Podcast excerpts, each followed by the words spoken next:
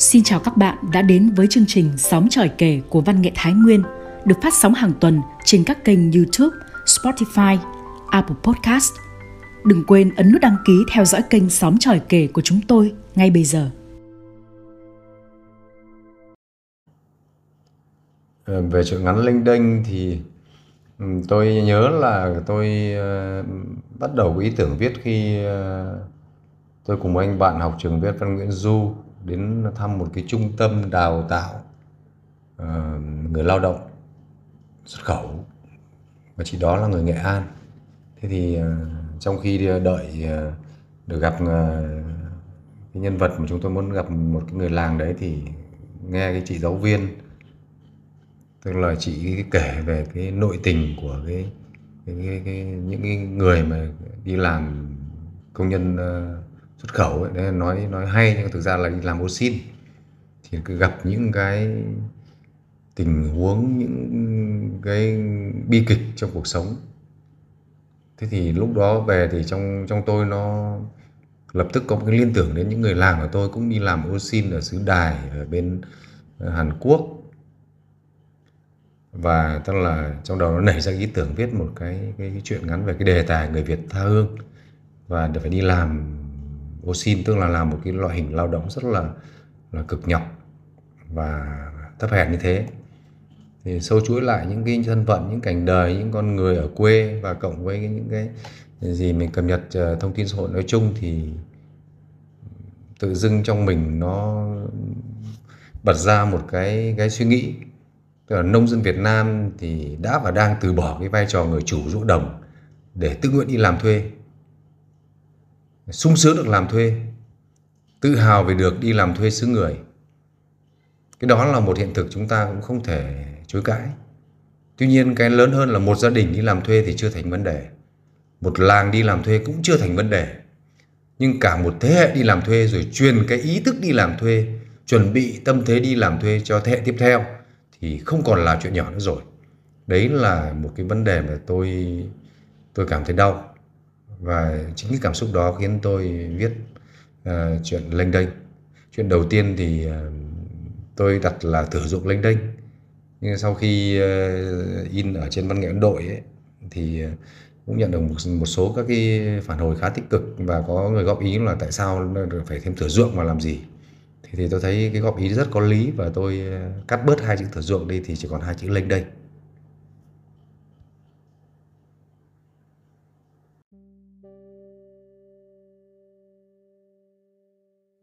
Ngôi nhà nhờ nhợ tối. Hai đứa con úp mặt và ngực mẹ không dám quay ra. Ngoài sân, hai hình nhân bèo nhèo nhếch nhác, giật giờ vươn những cánh tay nguều ngoào tiếng nói lào thào như vọng lên từ huyệt mộ. Chị cắn răng khóc thầm. Nước mắt giọt thon thót xuống hai mái đầu khét nắng hôi rình. Đời chị coi như xong. Nhưng còn hai đứa trẻ chúng có tội tình gì? Giá chị khóa bụa, còn chị côi cút đã đành. Đằng này, nó đang sống sờ sờ đấy. Cha chúng đấy, mà những đứa con chị không dám nhìn. Sống như thế, thì còn nhục cho vợ con hơn là hắn chết. Trong thâm tâm, đã vài lần khi nỗi khổ cực dâng lên đỉnh điểm, chị đã có những ý nghĩ đen tối không biết ông trời có hiểu lời cầu khẩn của chị hay không mà hôm nay ông lại mượn tay một con nghiện khác đến đây giải thoát cho chị chỉ còn một liều thuốc lằng đã quá đà hít hết còn nghiện cái đang đòi cơn không được thỏa mãn, tức thì rút con dao chọc tiết lợn nhọn hoắt, nhằm bụng hắn sâu một đường rất ngọt. Trong khi phê thuốc, con nghiện không biết đau. Lăng ơ lên một tiếng ngạc nhiên trước khi đổ vật xuống sân, rụt phòi một bụng, máu bỏ lênh lang sân gạch. Chị hét lên một tiếng kinh hoàng rồi nhảy bổ ra. Tiếng kêu lạc nước thất thanh nhà chị phút chốc chật kín người. Những tiếng thì thào vọng sói vào tai chị. Thế là con nền thoát nợ. Mụ kia mụ à nút start là nút nào độ xà phòng vào chưa Nó mà trào bọt ra thì mụ chết. Chị lóng ngóng đong bụt giặt đồ vào máy, lập cập ấn nút khởi động. Guồng quay máy giặt sùng sục mà bụng chị còn run bắn. Chị cúi đầu lý nhí. Dạ, em xin lỗi cô. Cầu đáp lễ dành cho trẻ mẫu giáo lại bật ra từ miệng một người đàn bà 30 tuổi. Thì chị là học trò mà. Cô giáo bĩu môi, xì một tiếng rõ dài, rồi bỏ lên lầu. Chị chúi vào đống quần áo giang dở, lẩm nhẩm. Không nghĩ nữa, không nghĩ nữa. Nhưng mà lại nghĩ. Hắn quằn quại trên giường bệnh, toàn thân co rút gãy gập. Hắn đòi cơn ngay sau ca mổ. Vết khâu như con rết trăm chân trên bụng oằn oại ựa máu tươi. Những nốt trích chi chít trên khắp cơ thể hắn đã đóng vảy sừng, đen như vừng rắc. Các y tá vã mồ hôi vừa gỉ dữ, vừa xăm soi tìm ven nhưng bất lực. Chúng đã nát và lặn sạch, không thể nào truyền thuốc được. Biệt dược có trong bệnh viện thành vô tác dụng. Bác sĩ chụm đầu hội ý. Cứ để hắn vật vã thế này, đất chỉ là cái chắc. Bà đoạn ruột nối, sức hắn không để chịu thêm một lần đụng dao. Chị mếu máu, níu lấy những bóng áo blue trắng. Cứu, cứu lấy anh ấy với. Trong đầu chị lúc ấy không còn sự dày vò của những tháng ngày đầy đọa. Không còn một gánh tội nợ như đã mang từ tiền kiếp. Chỉ có anh Lăng, người chồng mà chị đã từng si mê, bất chấp mọi can ngăn của gia đình. Người đã có với chị hai mặt con thơ dại. Vì bác sĩ nhìn sâu vào mắt chị, cảm thông, kéo chị ra khóc phòng nói nhỏ. Chị lao ra phố. Những góc phố ngoằn ngoèo tăm tối, những mặt người lãnh đạm, rừng sưng. Bên bờ một con sông đen ngòm y ạch chảy. Chị chìa nắm tiền ướt nhèo và một con nghiện đang lờ đờ tựa lưng vào góc tường lờ mốc. Giật vội cái gói nhỏ trong tay hắn, tuồng về. Chỉ một hơi khói mờ màng lãng đãng cánh mũi lăng nở phồng, tham lam nút trọn. Hắn duỗi người, lỏng lẻo, thêm thiếp ngủ. Chị nhìn ông bác sĩ nhoèn một nụ cười thoát nạn. Tiếng chuông gắt gỏng thúc giục. Chị cuống cuồng lao bổ lên cầu thang. Chị có rúm người lại trước những tấm gương gắn từ phía trong căn phòng lộng lẫy xa hoa. Bóng chị hiện lên trong những tấm gương sao mà ảo não. Một mụ đàn bà tóc tai sơ xác, má nổi sần những vệt nám cơm cháy. Những nếp nhăn xô bồ đuổi bắt nhau dưới khóe mắt sầu muộn. Chị cũng không nhận ra chính mình nữa. Sao mà đơ ra đấy? Dọn phòng đi! Giường ngủ của cô giáo nhầu nhỏ ướt nhoẹt, dấu vết của cuộc truy hoan vội vã Mặt cô giáo phấn son nhoe nhoét, tóc tai bù xù như rơm rối. Một người đàn ông bụng chảy như bụng ỉ, bước từ trong nhà tắm ra nhìn chị với con mắt thản nhiên, như thể chị là một con gì chứ không phải con người. Chị cúi đầu cuốn tấm ga, lóng ngóng thế nào dẫm phải chiếc bao cao su nhũng nhịu trần nhẫy, trượt chân ngã đập đầu vào cạnh giường đánh đốc. Không dám xít xoa, Chị lồm cồm đứng dậy nhón vội chiếc bao cuốn và tấm ga côn cút bước đi. Cậu Bim đã về. Anh tài xế taxi chạy vòng qua đầu xe sang mở cửa. Chiếc xe bềnh lên khi cậu uể oải chui ra. Mới 10 tuổi mà cậu đã 45 cân. Cậu giơ một cánh tay lên, không nói không rằng để chị lột chiếc cặp to nặng trịch những sách là sách. Sách nhiều thế này, chả trách cậu học giỏi. Thằng Na nhà chị có mấy cuốn vở chép đủ các môn, song trang nào là xé ra gấp tàu bay, bao nhiêu chữ nghĩa bay vèo theo gió. Cô giáo bảo nó thông minh, gia đình nên quan tâm. Dào ôi, đến ăn còn chả đủ, quan tâm quan tiếc nỗi gì Học cho có học thôi, lớn lên cho vào bộ đội. Mà chắc gì vào được bộ đội. Thằng Na học hành như thế, chắc gì hết lớp 12. Thôi thì mua cho bầy vịt mà lùa. Mẹ tôi đâu? Vừa hỏi, cậu vừa ục ịch bước lên, chị vội vàng kéo lại nói thầm. Cậu đừng lên, cô đang có khách, cậu đi tắm cho mát. Cậu bìm bậm môi phụng phịu, buông một câu trọng lọt. Cóc tắm, lạnh. Cậu bìm giỏi nào, trời lạnh mà tắm mới là anh hùng chứ. Đấy là chị dùng cái giọng vẫn dỗ thằng Na ở nhà. Mỗi khi cần dục nó cái gì, chỉ cần hích một câu là cu cậu tỏ ra một đấng nam nhi. Nhưng cậu bim không thế, cậu trợn mắt. Ngu thế, tắm lạnh sưng phổi. Chị cười xòa nắm tay cậu lôi vào nhà tắm. Nước ấm bốc khói mờ cả tấm gương to. Cậu là oai oái như thể bị bỏ vạc dầu. Thân thể cậu phốc pháp, nổi lập lờ như một bìa đậu phụ trong bồn. Dỗ rảnh mãi, cậu không chịu nằm yên cho kỳ cọ. Chị gắt. Ấm thế này mà còn kêu. Cậu trừng mắt, rồi bất ngờ rằng vài hoa sen xịt thẳng vào mặt chị. Giận quá, giá phải thẳng Na, chị đách ngay cho một phát vào mông.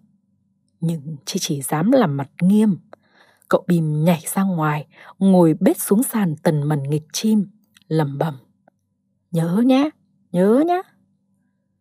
Xong người là chó. Vỗ về mãi mới lôi được nàng Juni đài cát vào chậu tắm. Sữa tắm đô thơm ngào ngạt. Máy giấy tóc thổi lông, bộ cánh của nàng Juni tơi phơi trắng muốt. Chị chạy nhớ con vá nhà chị. Bát cơm hớt chả bỏ dính răng. Suốt ngày vá chạy ngoài đồng bắt chuột. Cái đùi vá như cán cờ dòng trong ruộng lúa nhấp nhô. Năm ngoái, cậu bị ghẻ cành, dẹo dọ, cóm gióm tưởng chết.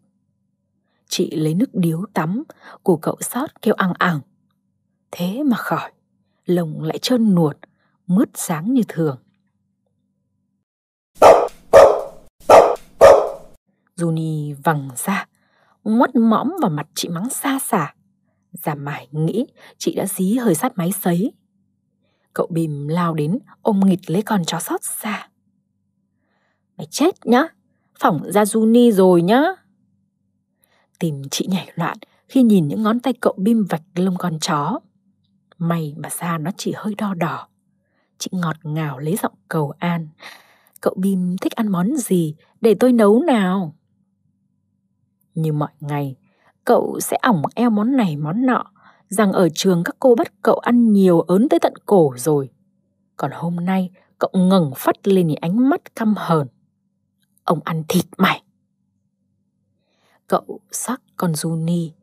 Trẻ con tuổi này, đứa nào cũng thương loài vật. Thằng Na nhà chị, khi bố nó rơi chảy nện bốc vào đầu con vá, mang ra quán lấy tiền đi hết nó cũng ôm đầu rú lên đau đớn và khóc ròng rã cả tuần. Từ đó cho tới tối, chị làm việc quần quật đặng dìm nỗi lo sợ bị trừng phạt.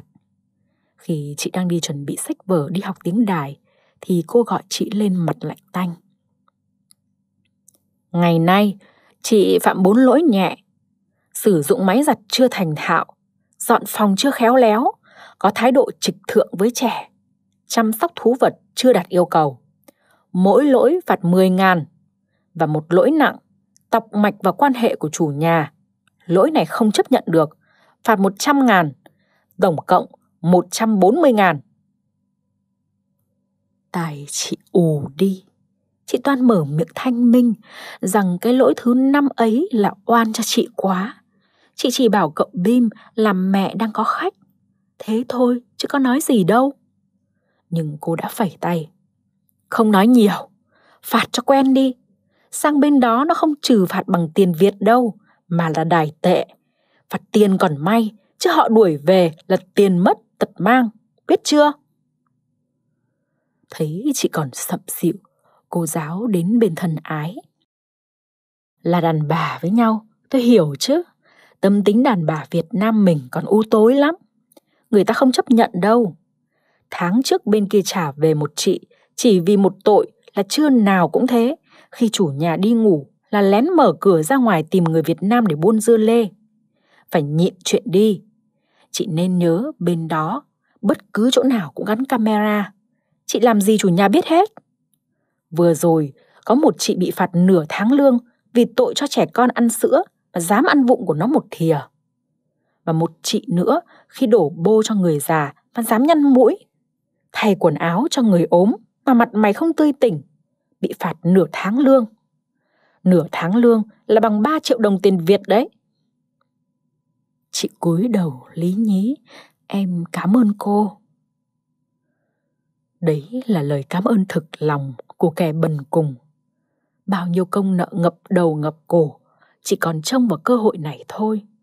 Nếu cô đánh trượt, chưa cho bay thì khốn, mà hết thảy những điều cô dạy mình đều đúng, chứ có sai đâu. Cô bảo đây là giai đoạn thực tập, hoàn cảnh còn nhẹ nhàng hơn thực tế nhiều.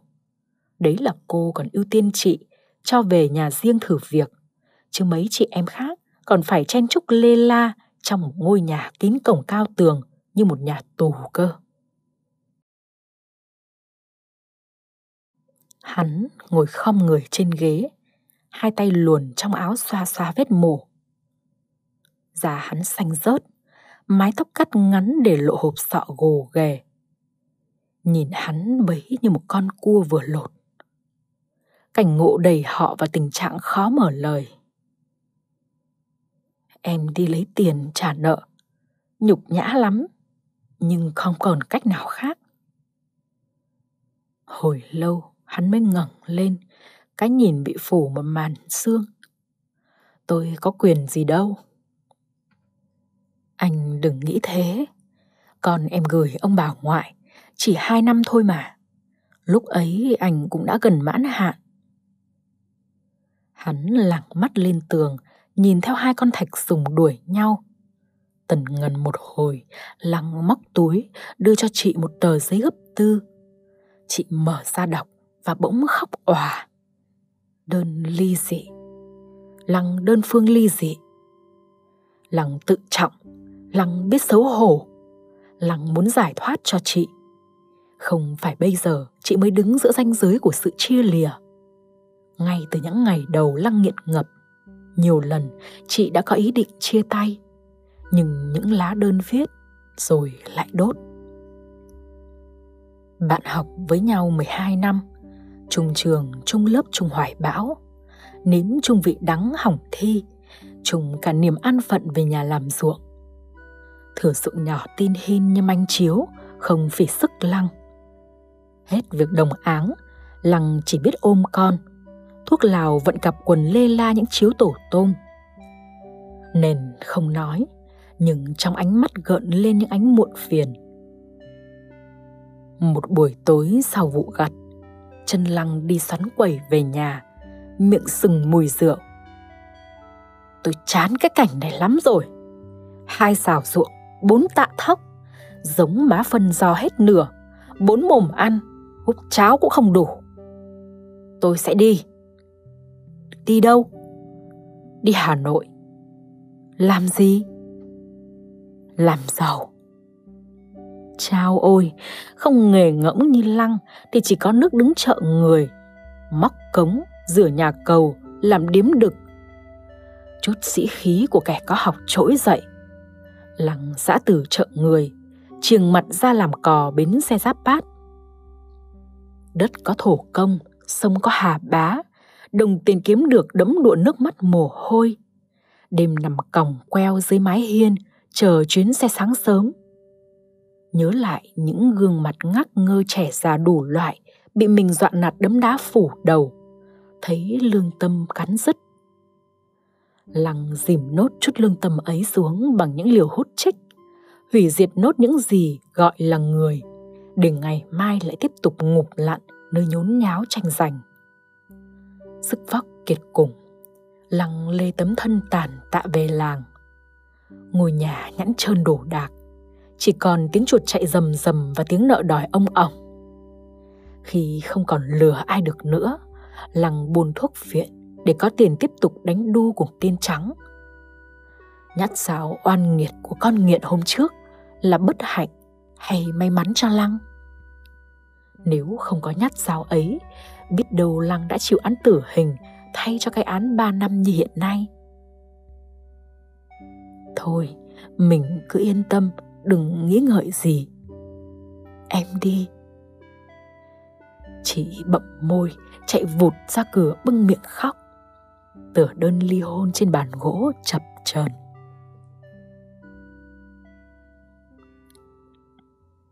Đối diện nền là một ông già 70 tuổi, tuy liệt nửa người nhưng dáng vẻ vẫn phương phi. Người của công ty môi giới nói với chị, ông già này khó tính lắm, đã có ba người bị ông đuổi thẳng rồi đấy, chị nên cẩn thận. Ông già nhìn nền từ đầu tới chân bằng con mắt giò xét, chống ngực nền đập thình thình. Dọn nhà, chăm trẻ, nuôi chó mèo, nấu ăn chị đã quen. Còn chăm sóc người già, chị bỡ ngỡ vô cùng. Ngày học nghề, trung tâm không có người làm mẫu.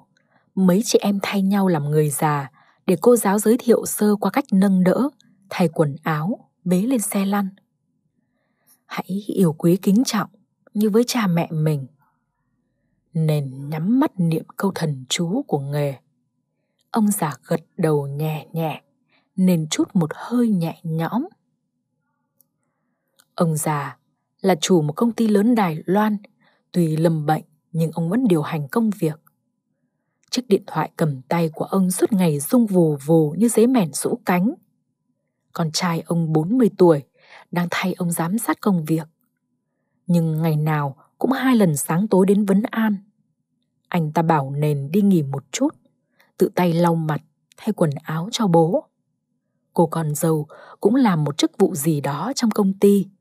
Thỉnh thoảng cũng vào thăm bố chồng. Cô ta luôn miệng sai nền nấu sâm pha sữa, còn mình thì ngồi sẵn bên giường đón từ tay nền rồi bón cho ông già. Thì thoảng, nền bế ông lên xe lăn đẩy đi dạo phố. Nền luôn tự nhắc, mặt mày tươi tỉnh, mặt mày tươi tỉnh. Nụ cười trên môi nền tươi được hơn ba tháng, cho đến một hôm, môi nền vẫn cười tươi, nhưng nước mắt thì thánh thót rơi vào bát cháo. Đứa em bên nhà điện sang báo bố ốm nặng, sắp qua đời, nên lo lắng rụng rời cả chân tay. Hợp đồng đã ghi, trong thời gian làm việc không được xin về dù bất cứ lý do gì. Thế mà đứa em lại nói rằng bố nặng nặc đòi gặp chị.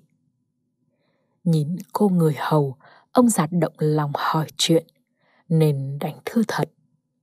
Ông già thở dài, nắm tay nền nói nhỏ con cứ về đi, khi nào xong việc lại sang. Nên hấp tấp gào qua điện thoại. Ngày mai chị bay, em nói với anh cả đặt đồng tiền xu vào lòng bàn tay bố. Ông chủ bày cho chị thế đấy, bố sẽ đợi kịp chị về. Nhưng cô con dâu đã đến bên nền lạnh lùng. Cô về, bắt buộc chúng tôi phải thuê người khác. Cô suy nghĩ cho kỹ. Anh con trai ngậm ngùi. Hay em chịu khó ở nhà chăm cha, khi nào cô ấy qua em lại đi làm. Cô còn dâu không chịu. Một cuộc cãi vã nổ ra có nguy cơ bùng phát, nên quyết nước mắt cúi đầu. Thôi, cháu không về nữa đâu. Sóng gió tạm lắng trong gia đình chủ, nhưng trong lòng nên lại cồn cào nhức nhối. Cô em van vỉ Bố phát phiền rồi, nhưng cố lòng đợi chị. Nên cắn răng nói trong nước mắt. Em bảo anh cả, bảo đồng xu trong tay bố đi, chị không về được đâu. Chỉ nói được thế, rồi chị úp mặt vào tường nức nở. Chị tin rằng khi đồng tiền xu được bỏ ra, bố sẽ ra đi thanh thản. Chị âm thầm mua khăn chuẩn bị chịu tang cha nơi đất khách. Chuông điện thoại lại réo ba nhịp dài nối tiếp. Nhịp chuông đàm thoại quốc tế, nền run rẩy nhấc máy. Tiếng cô em van nài. Chị ơi, chị cố về đi, anh cả đã bỏ đồng xu ra rồi, các vãi đã tụng kinh rồi. Anh hai đã leo lên giữa ngói mái nhà để cho thoát dương. Vậy mà bố không đi được, bố đợi chị về đấy, chị ơi. Nền dập ống nghe từ từ ngã khuỵu. Thân thể ông chủ cứ héo úa dần. Nhìn nét mặt căng thẳng của bác sĩ mỗi khi thăm bệnh xong, Nền lại cảm thấy lo lo. Số tiền Nền gửi về đã đủ trang trải nợ nần. Thời gian hợp đồng sắp hết, dẫu có muốn cũng không thể nấn ná thêm được nữa. Ông chủ xa đi và một ngày trời đẹp. Nền khóc ảo ạt bên ông, khóc như lúc nghe tin bố qua đời. Đám tang xứ này nhanh chóng nhưng trang nghiêm, tiễn người quá cố đến nơi an nghỉ cuối cùng. Trong nền đã chuẩn bị tâm thế trở về. Cả gia đình họ Tống lặng phắc lúc luật sư đọc di chúc. Mọi người có mặt và cả nền nữa. Không ngạc nhiên khi ông chủ trao quyền thừa kế cho người bạn tâm phúc, chứ không phải cho con trai duy nhất. Những ông chủ tàu vẫn thâm trầm nhìn xa trông rộng như thế. Duy chỉ có cô con dâu nổi giận đùng đùng. Ngay cả việc đó cũng không khiến mọi người bàn tán. Điều khiến mọi người chú ý là bản di trúc có một khoản thừa kế dành cho cô hầu người Việt. Tài khoản ông dành cho nền không phải bằng tiền mặt mà bằng một hợp đồng gia hạn làm việc một năm. Nền mừng đến độ tráng người, quỳ xuống lại ảnh ông một lạy. Như vậy là vợ chồng chị có cơ hội để làm lại cuộc đời. Các con chị có cơ hội mở mày mở mặt. Từ ngày cha mất, ông chủ nhỏ sang sinh ăn uống thất thường. Về nhà lúc nào cũng say mềm. Bà chủ cũng thất thường đi về không theo quy luật. Họ đã không ăn cùng mâm, không ngủ cùng phòng. Những cuộc đấu khẩu nổ ra kèm theo đồ đạc bay vèo vèo, loảng xoảng. Nền như con chim nhỏ tối tăm mặt mày giữa hai làn tên đạn. Có tai như điếc, có mồm như câm. Chuyện nhà người mình không nên can dự. Nhưng khi nhìn thấy bà chủ trợn mắt, mắm môi, giang tay rơi chiếc bình hoa nhằm đầu ông chủ mà lia, thì nền không đành lòng được nữa. Nhà cửa trao nghiêng, mắt chị tóe ra muôn búng hoa cải trói vàng rồi tắt ngấm. Bóng đen loang rất nhanh trong óc nền. Trong cơn hôn mê, chị thấy mình trở về làng Cây si giả buông từng chùm dễ lòng thòng cạnh ngôi đền cổ không có bóng trẻ con. Thành niên bỏ cả giao phố làm thuê. Ngõ xóm vật vờ, mấy bóng con nghiện dập dình. Những bức tường cắm mảnh chai chi chít, nhốt kín tiếng gà gáy lợn kêu. Cánh đồng quê hương miên man cỏ dại. Thửa ruộng hai xào được chia từ ngày lấy nhau đây – thửa ruộng đã lay lắt nuôi sống bốn miệng ăn, giờ thành hoang hóa. Xác rắn lụt vương trắng trên những ngọn cỏ non. Cào cào châu chấu bay nhảy rào rào, chập chờn áo xanh áo đỏ. Thằng na lếch thếch cõng con lành chạy khắp cánh đồng tìm mẹ. Tiếng gọi mẹ khẳng đặc, chìm hút vào tiếng ếch nhái inh uôm chị mở miệng trả lời con, nhưng càng gọi, chúng càng chạy xa. Na ơi, lành ơi, mẹ về với các con đây này. Chị tỉnh rồi. Tiếng reo mừng rỡ cùng khuôn mặt mờ mờ của ông chủ Giang Sinh khiến nền tỉnh hẳn. Xung quanh trắng toát, những bóng người lặng lẽ vào ra. Dù đầu nặng như có một hòn đá tảng, nhưng rất nhanh chị đã ý thức được hoàn cảnh của mình. Chị nghiêng người, vùi mặn vào gối trên giường bệnh mặc cho nước mắt cay đắng trải dài. Trời còn thương, nên chỉ vài ngày nằm viện, chị đã có thể trở về nhà, tiếp tục kiếp con hầu. Bà chủ sau vài ngày lo lắng, không thấy nền đả động đến chuyện đơn từ kiện cáo, bắt đầu ngứa mắt. Chị chuẩn bị về được rồi.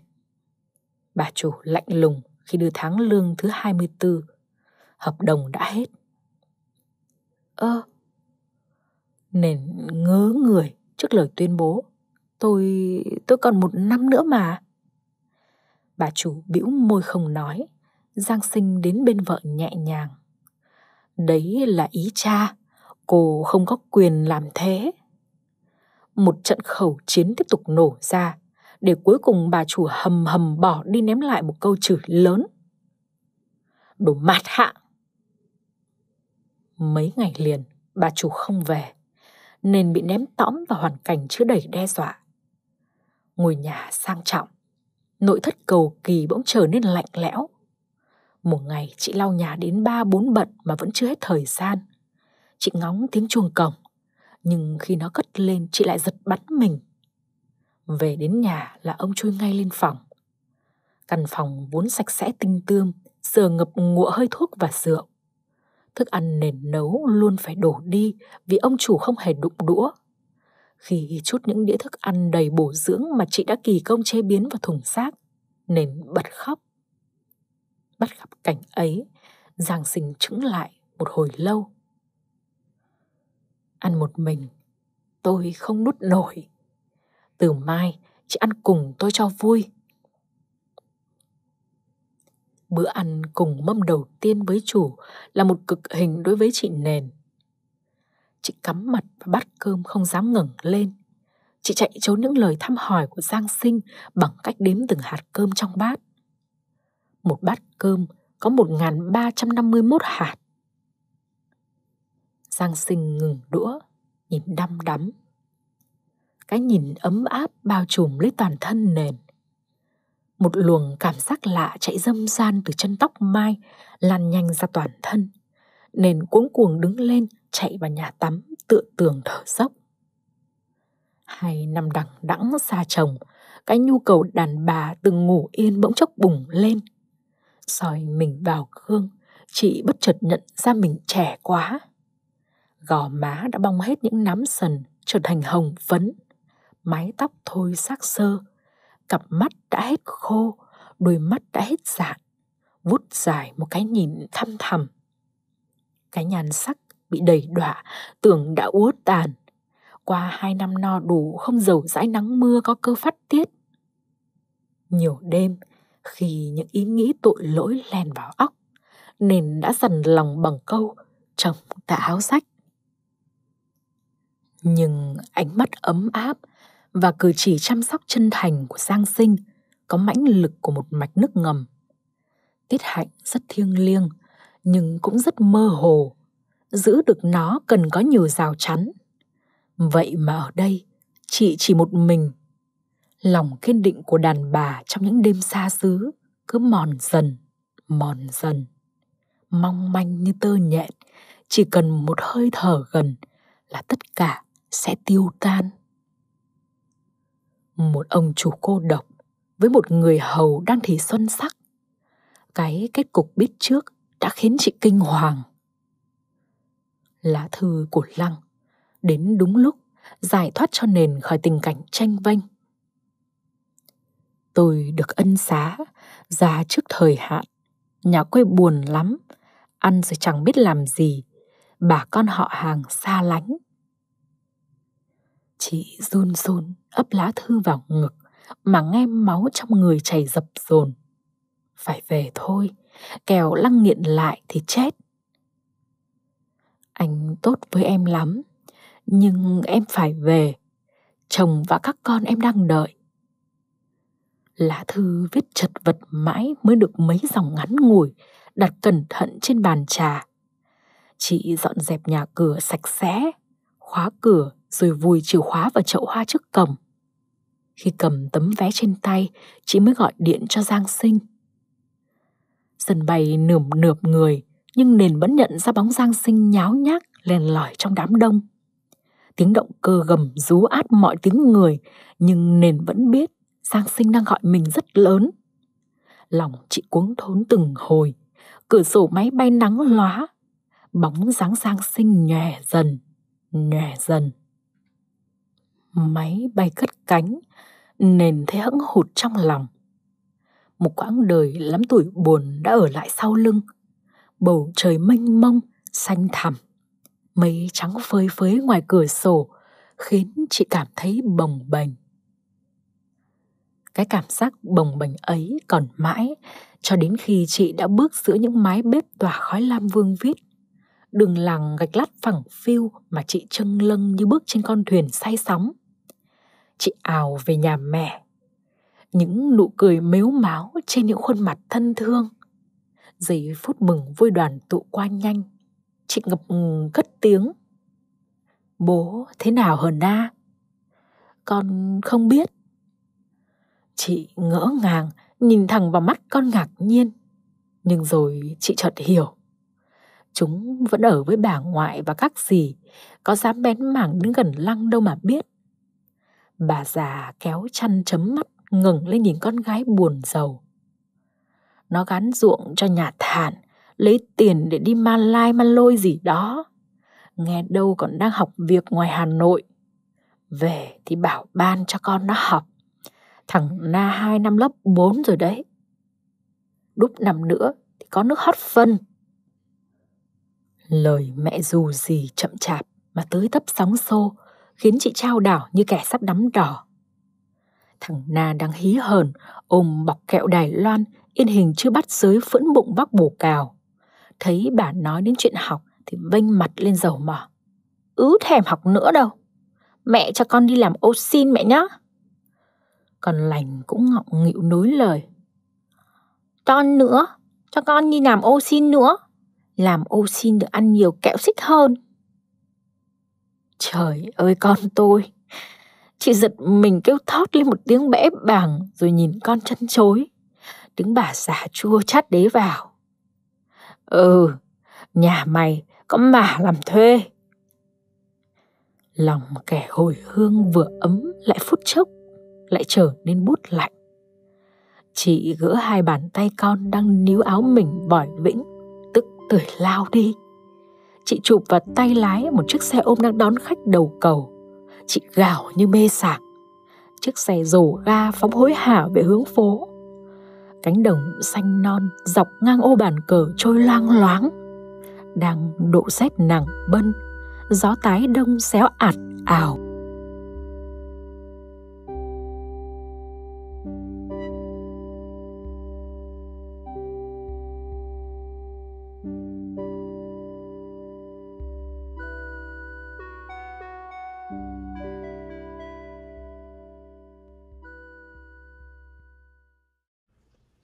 Quý vị và các bạn vừa lắng nghe tác phẩm Lênh đênh qua dòng đọc Hạnh Quyên cùng những chia sẻ của tác giả Đỗ Tiến Thụy về nỗi niềm xung quanh câu chuyện người Việt tha hương. Giấc mơ đổi đời ở nơi xứ người đã hẳn in trong suy nghĩ của không ít đồng bào. Thậm chí, nó trở thành lý tưởng sống của một bộ phận những người trẻ tuổi, trẻ lòng. Với rất nhiều những cơ hội khác ở quê nhà, họ lại không lựa chọn những bấp bênh và thiếu thốn từ tình cảm đến vật chất, cả sự an toàn. Giấc mơ đổi đời bao giờ cũng có nhiều nỗi xót xa. Các bạn thân mến, chương trình đọc truyện của chúng tôi xin tạm dừng tại đây. Hẹn gặp lại các bạn vào các chương trình sau. Tạm biệt và thân ái.